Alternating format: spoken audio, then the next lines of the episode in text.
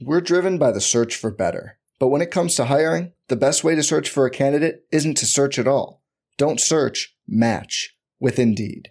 Indeed is your matching and hiring platform with over 350 million global monthly visitors, according to Indeed data, and a matching engine that helps you find quality candidates fast.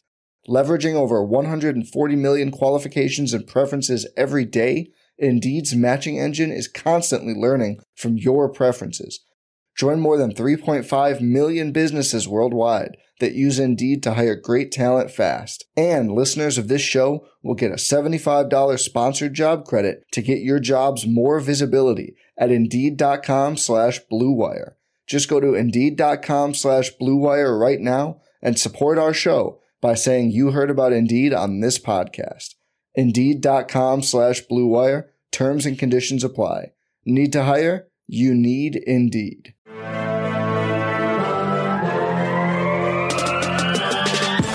20 minutes a day, 365 days a year. This is the Pack a Day Podcast. Welcome back to another episode of the Packaday Podcast. You can get all your Packaday updates by following us on Twitter at Packaday Podcast. And remember, you can always subscribe to the podcast on iTunes, Google Play, TuneIn, Stitcher, or Spotify. And of course, you can check us out over at cheeseheadtv.com. I'm Kyle Fellows, and I am joined by my co-host Andrew Mertig. Andrew, it's a Friday. We're excited to be back. How are you doing? Yeah, it is really exciting. Kind of hard to believe we will be two days away from a game the next time we record. We're what nine nine days away right now. Um, it's getting real. It's getting very exciting. And this is episode 1136. And so if we keep up with the spirit of the jersey numbers, 36, of course, very uh, you know legendary number in Green Bay Packer lore. You have the great Leroy Butler, Nick Collins, who I'd argue could have been the best safety the Packers has ever had, had injury not cut his career short, and of course Ladarius Gunter. Of course, Gunter. I really thought you were going to toss in a Vernon Scott there as the next great to wear number 36, the future. He very he very well may be, but you know what's weird, Kyle? What's weird? all week I've heard really, really great content from Packaday Podcast about roster building, right? Like who's going to make the roster and who has made the roster and who's on the, uh, you know, practice squad and uh, the uh, trade, like for a punter. yeah. This is great, right? Yeah. So this is normally our forte, roster building. Exactly. I feel like it's kind of been talked all over the place. So Maybe we do something different today.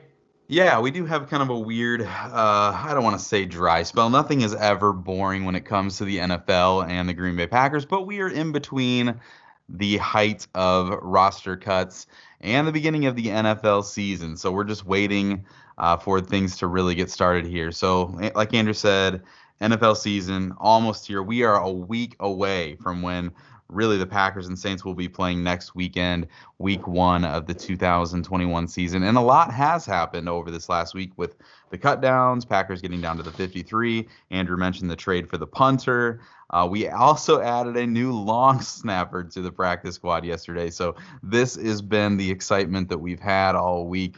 Tons of fun.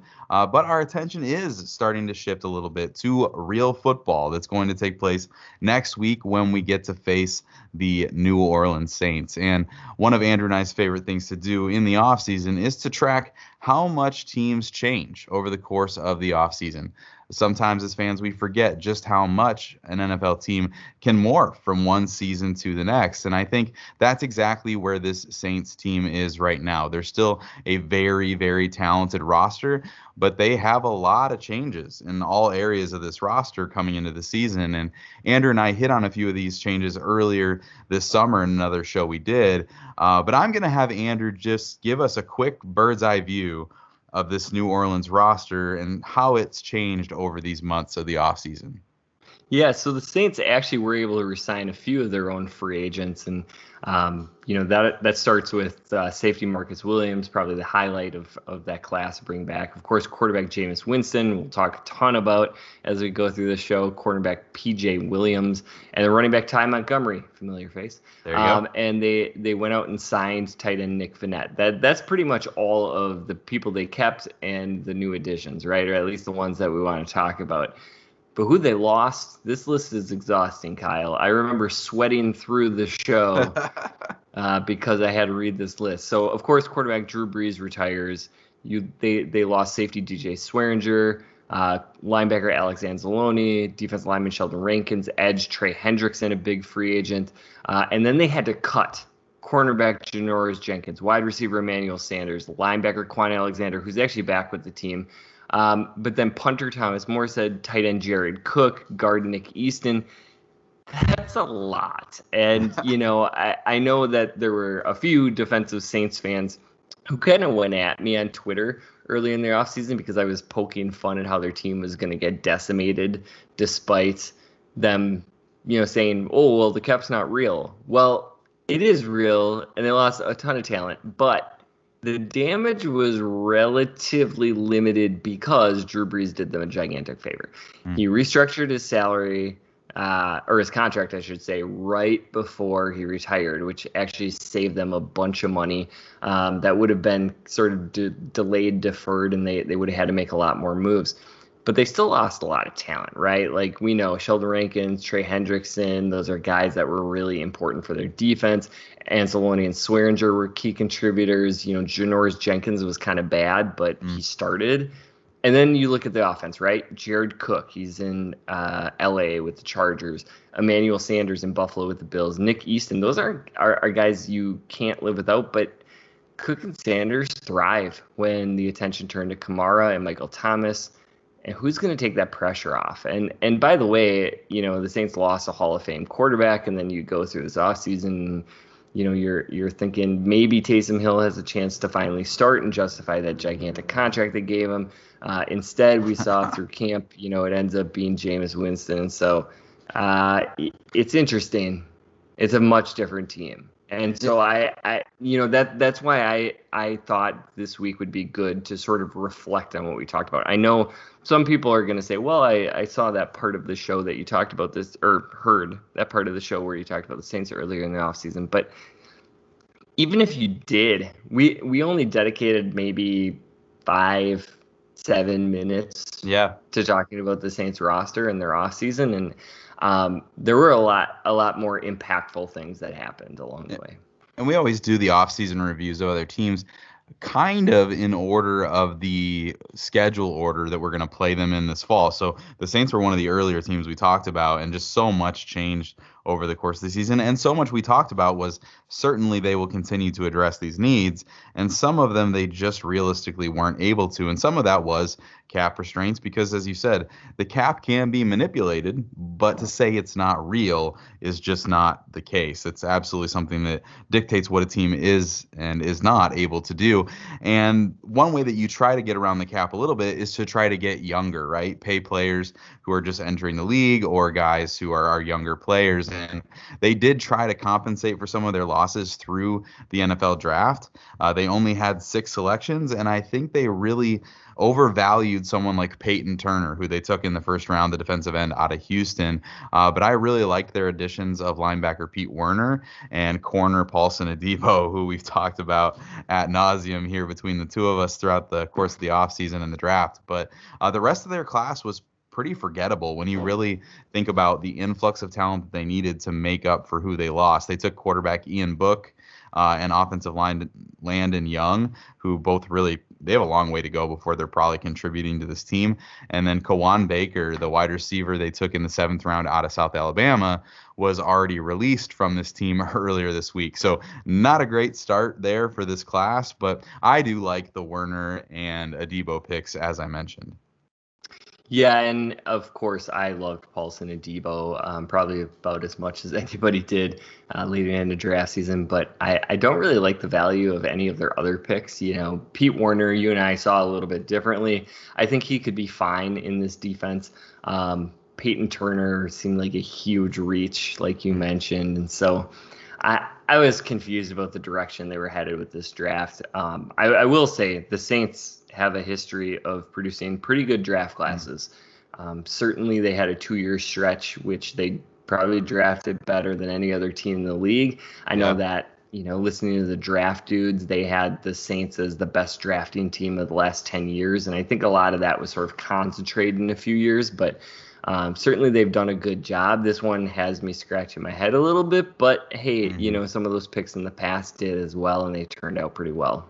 Yeah, and if they get you know contributions out of Pete Werner, and you know if if they're able to get Peyton Turner to turn out, it's funny because you just hear in the lead up to the draft, there's always that buzz name at the end of the process that uh, you know, so, someone like Daniel Jeremiah says he thinks he's going to get into round one, and it's just always what team is making him feel that way. And clearly, here the Saints were that team, and so uh, we'll see. Maybe he will turn out to be the next great pass rusher and we'll all look stupid. But um, obviously, this stuff all happened relatively early in the offseason. Uh, but we did think it was worth getting you caught up on and up to speed uh, because the change in this situation has kind of evolved over the offseason. But uh, things have continued to change for this team really recently. And that's why we wanted to kind of build this conversation in because this team continues to be one that is changing almost daily. We just got news this past week that Jameis Winston has been named the quarterback here, as we mentioned earlier. He beats out former Packer Taysom Hill. Uh, Andrew, what are your thoughts on Winston getting this starting job, and how does that kind of feed into who we're going to be facing here in week one? Yeah, it's old Eaton's W himself, Jameis Winston. Uh, Winston doesn't get nearly the credit for being a cringy dude the way that like Russell Wilson does. And maybe it's because Winston hasn't had the same level of success, but he's a weird guy. Like the eating the W thing was it's weird. It's strange. but one of my favorite things, shout out to my friend Jared who's probably listening to this. We we had a good old laugh when the Buccaneers were on Hard Knocks and Jameis Winston was just so happy to show the audience how he grew up he grew up in a challenging environment and like sure. full credit to him, but uh, he was just so excited to show everybody that he used to drink out of a hose. Like, I, I, don't know. Like, he was just jacked about it. Like, That's nobody really I've ever seen before. So, seems like kind of a strange fellow. But, anyways, he's, you know, probably best known around the league, if not for stealing crab legs in college, for going for 30 touchdowns and 30 interceptions in his last year with the Buccaneers. But, you know, it is important to go back and remember this is a guy who was drafted first overall in the draft, and he has always been just incredibly talented. His arm talent is insane. Uh, he's got really good movement skills, but the problem has always been his decision making, both both on the field and off the field. And he's got a coach in Sean Payton who is staking his reputation on being able to fix the problems Jameis has had. So if Winston could just limit his turnovers to that like 10 to 15 range, this Saints offense could be really, mm. really good. We're driven by the search for better. But when it comes to hiring, the best way to search for a candidate isn't to search at all. Don't search, match with Indeed. Indeed is your matching and hiring platform with over 350 million global monthly visitors, according to Indeed data, and a matching engine that helps you find quality candidates fast. Leveraging over 140 million qualifications and preferences every day, Indeed's matching engine is constantly learning from your preferences. Join more than 3.5 million businesses worldwide that use Indeed to hire great talent fast. And listeners of this show will get a $75 sponsored job credit to get your jobs more visibility at Indeed.com slash BlueWire. Just go to Indeed.com slash BlueWire right now and support our show by saying you heard about Indeed on this podcast. Indeed.com slash BlueWire Terms and conditions apply. Need to hire? You need Indeed. It's funny, this is not a fantasy football podcast in the slightest, but it's funny when you talk about Jameis Winston, he's always that guy you can draft a little bit late that you know is going to post those crazy touchdown numbers. He's going to be productive. But at the same time, in a league where you're penalized for interceptions, maybe a little bit more than normal if you've got some interesting scoring, you always fade Jameis Winston because you know you're going to give the interceptions to go along with it. So we'll see if the new coaching staff there in New Orleans uh, can help him work out some of those things. But one of the interesting things that's going to come along with this, and I think is big news tied to this Jameis Winston decision, is how it's going to open up things for Alvin Kamara.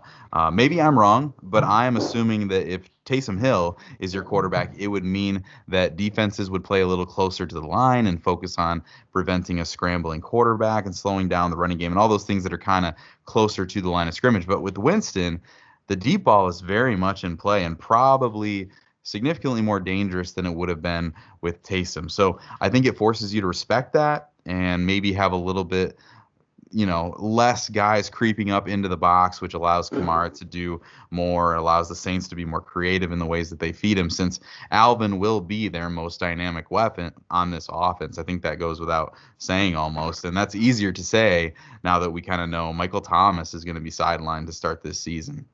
Yeah, and good transition there. Uh, yeah, speaking of trying to fill the shoes left by Michael Thomas. You get Tre'Quan Smith, who has been pretty productive so far early in his career, but he's currently battling injuries. And then you have Marquez Callaway, who is quickly becoming the league's fantasy football darling. So there's your fantasy football there for me, Kyle. Uh, Marquez Callaway. Uh, it would be bad enough if the Saints just didn't have Drew Brees, but now you have Jameis being asked to move forward with no Michael Thomas, no Emmanuel Sanders, mm-hmm. and now even Adam Trautman, the tight end many thought was going to be a breakout candidate this year, also battling injury. So, I mean, his weapons are very limited at this point. Yeah, absolutely. I was able to snag Marquez Callaway right after he scored one of those touchdowns in the preseason game in a slow draft. It just came up to my turn, and I said, "Oh, it's late. Let's take a flyer on Callaway and see." This is exactly what people want to hear. Is your fantasy it is. football I mean, updates. yeah, everybody, it's good time. Send us your uh, your fantasy. I wish this was a video podcast so could so people could see the anger on my face. it's like, shut up about. You're just mad because I took your players. That's what it is. All right, so let's not talk about fantasy football. Um, people talk about how this Saints offense is going to take a step back this year, and I do think that that's fair. Um, they're going to lose Brees, right? You're talking about Hall of Fame quarterback Michael Thomas, even someone like Jared Cook. I think has to factor into this equation. Uh, you're going to feel those losses, but if there's one thing that should not be overlooked, it's how good this Saints offensive line is, right? You've got Armstead, Peat, McCoy, Ruiz, Ryan Ramczyk it's one of the most talented groups in the league. And Andrew mentioned the potential of the young wide receivers on this team.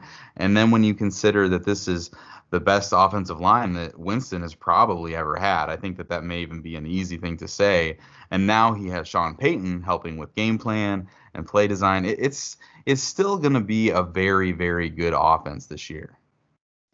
Yeah, that offensive line is just stellar. It, it's absolutely stacked all the way across all five starters. I think you would rival the Saints offensive line with the Packers if Bakhtiari was healthy. I, I, I, think both of them are at that level. Of course, the Packers have the uncertainty of Josh Myers right now. Um, and so, you know, you'd give the Saints a little bit of a leg up, but definitely two of the top units in the league. And uh, it's no surprise, typically the best offensive lines in the league, slash the healthiest offensive lines in the league equal the best teams in the league.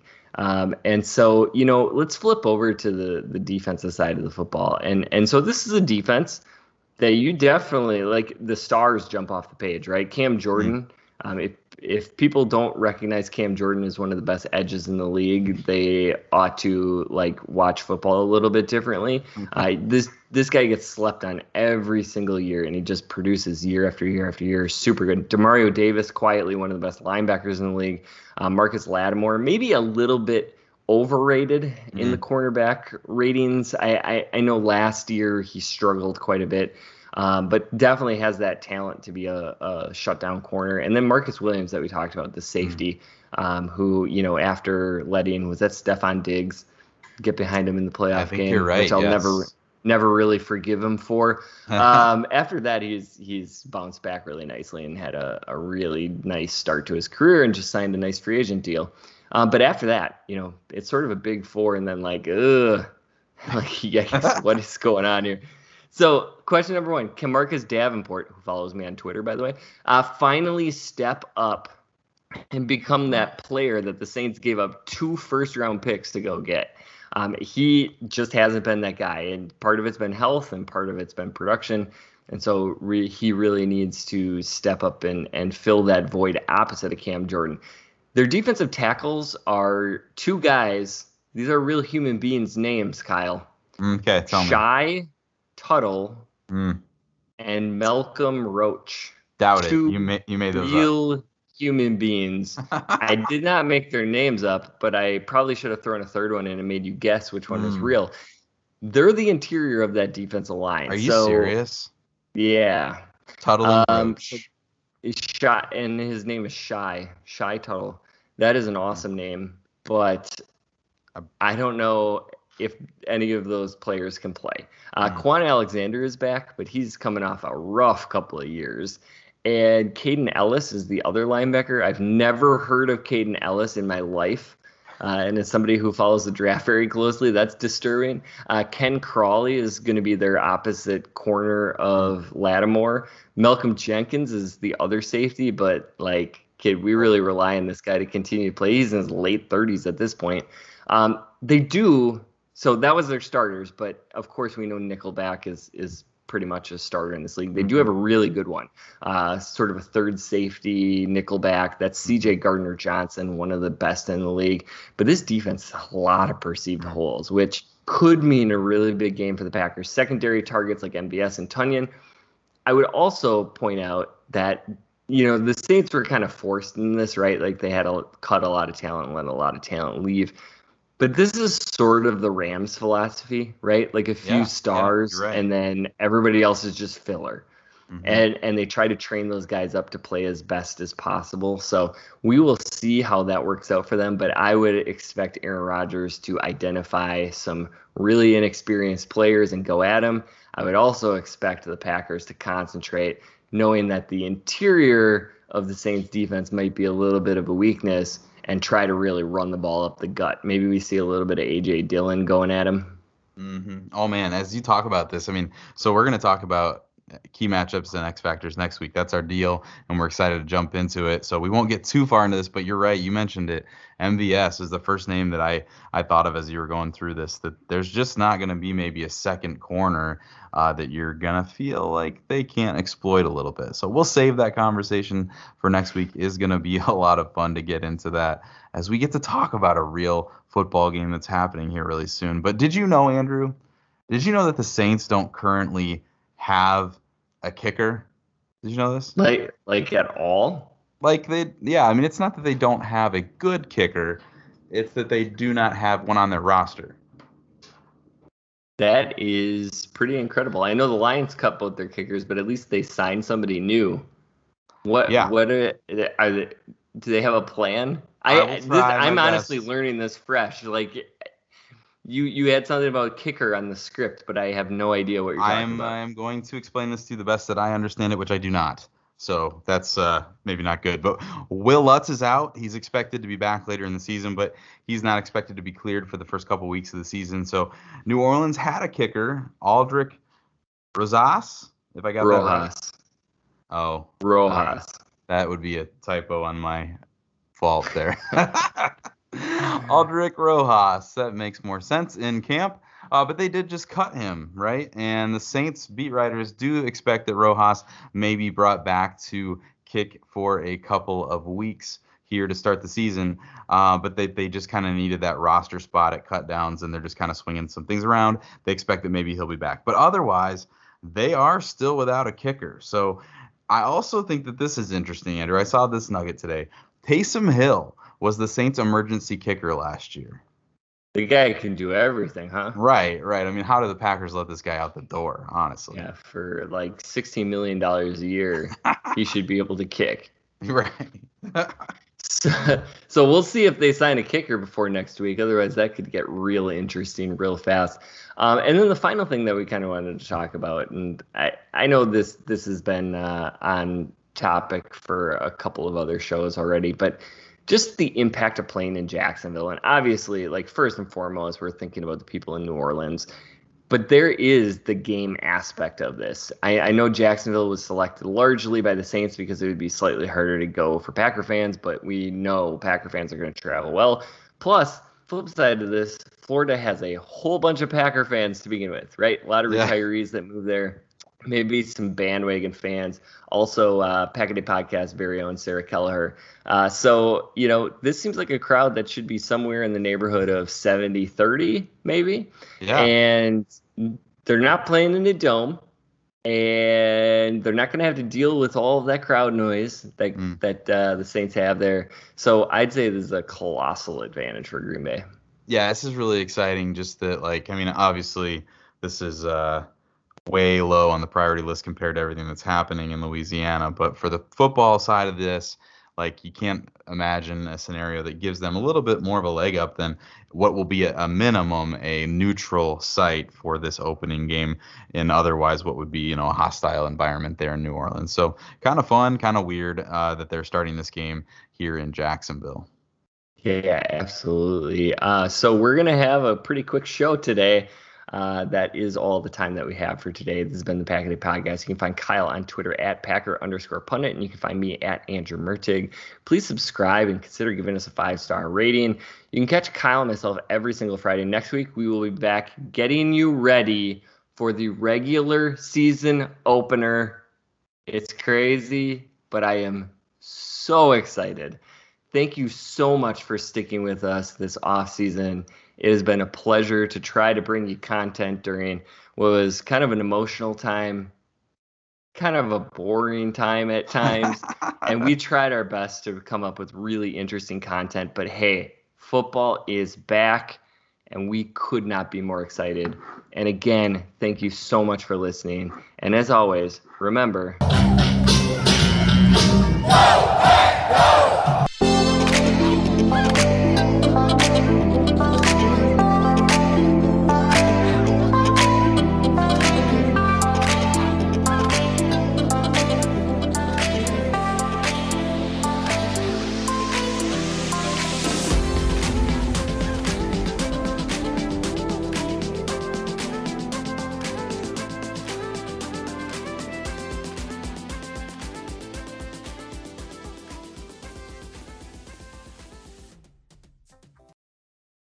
I'm Mark Chapman. Welcome to the Planet Premier League podcast.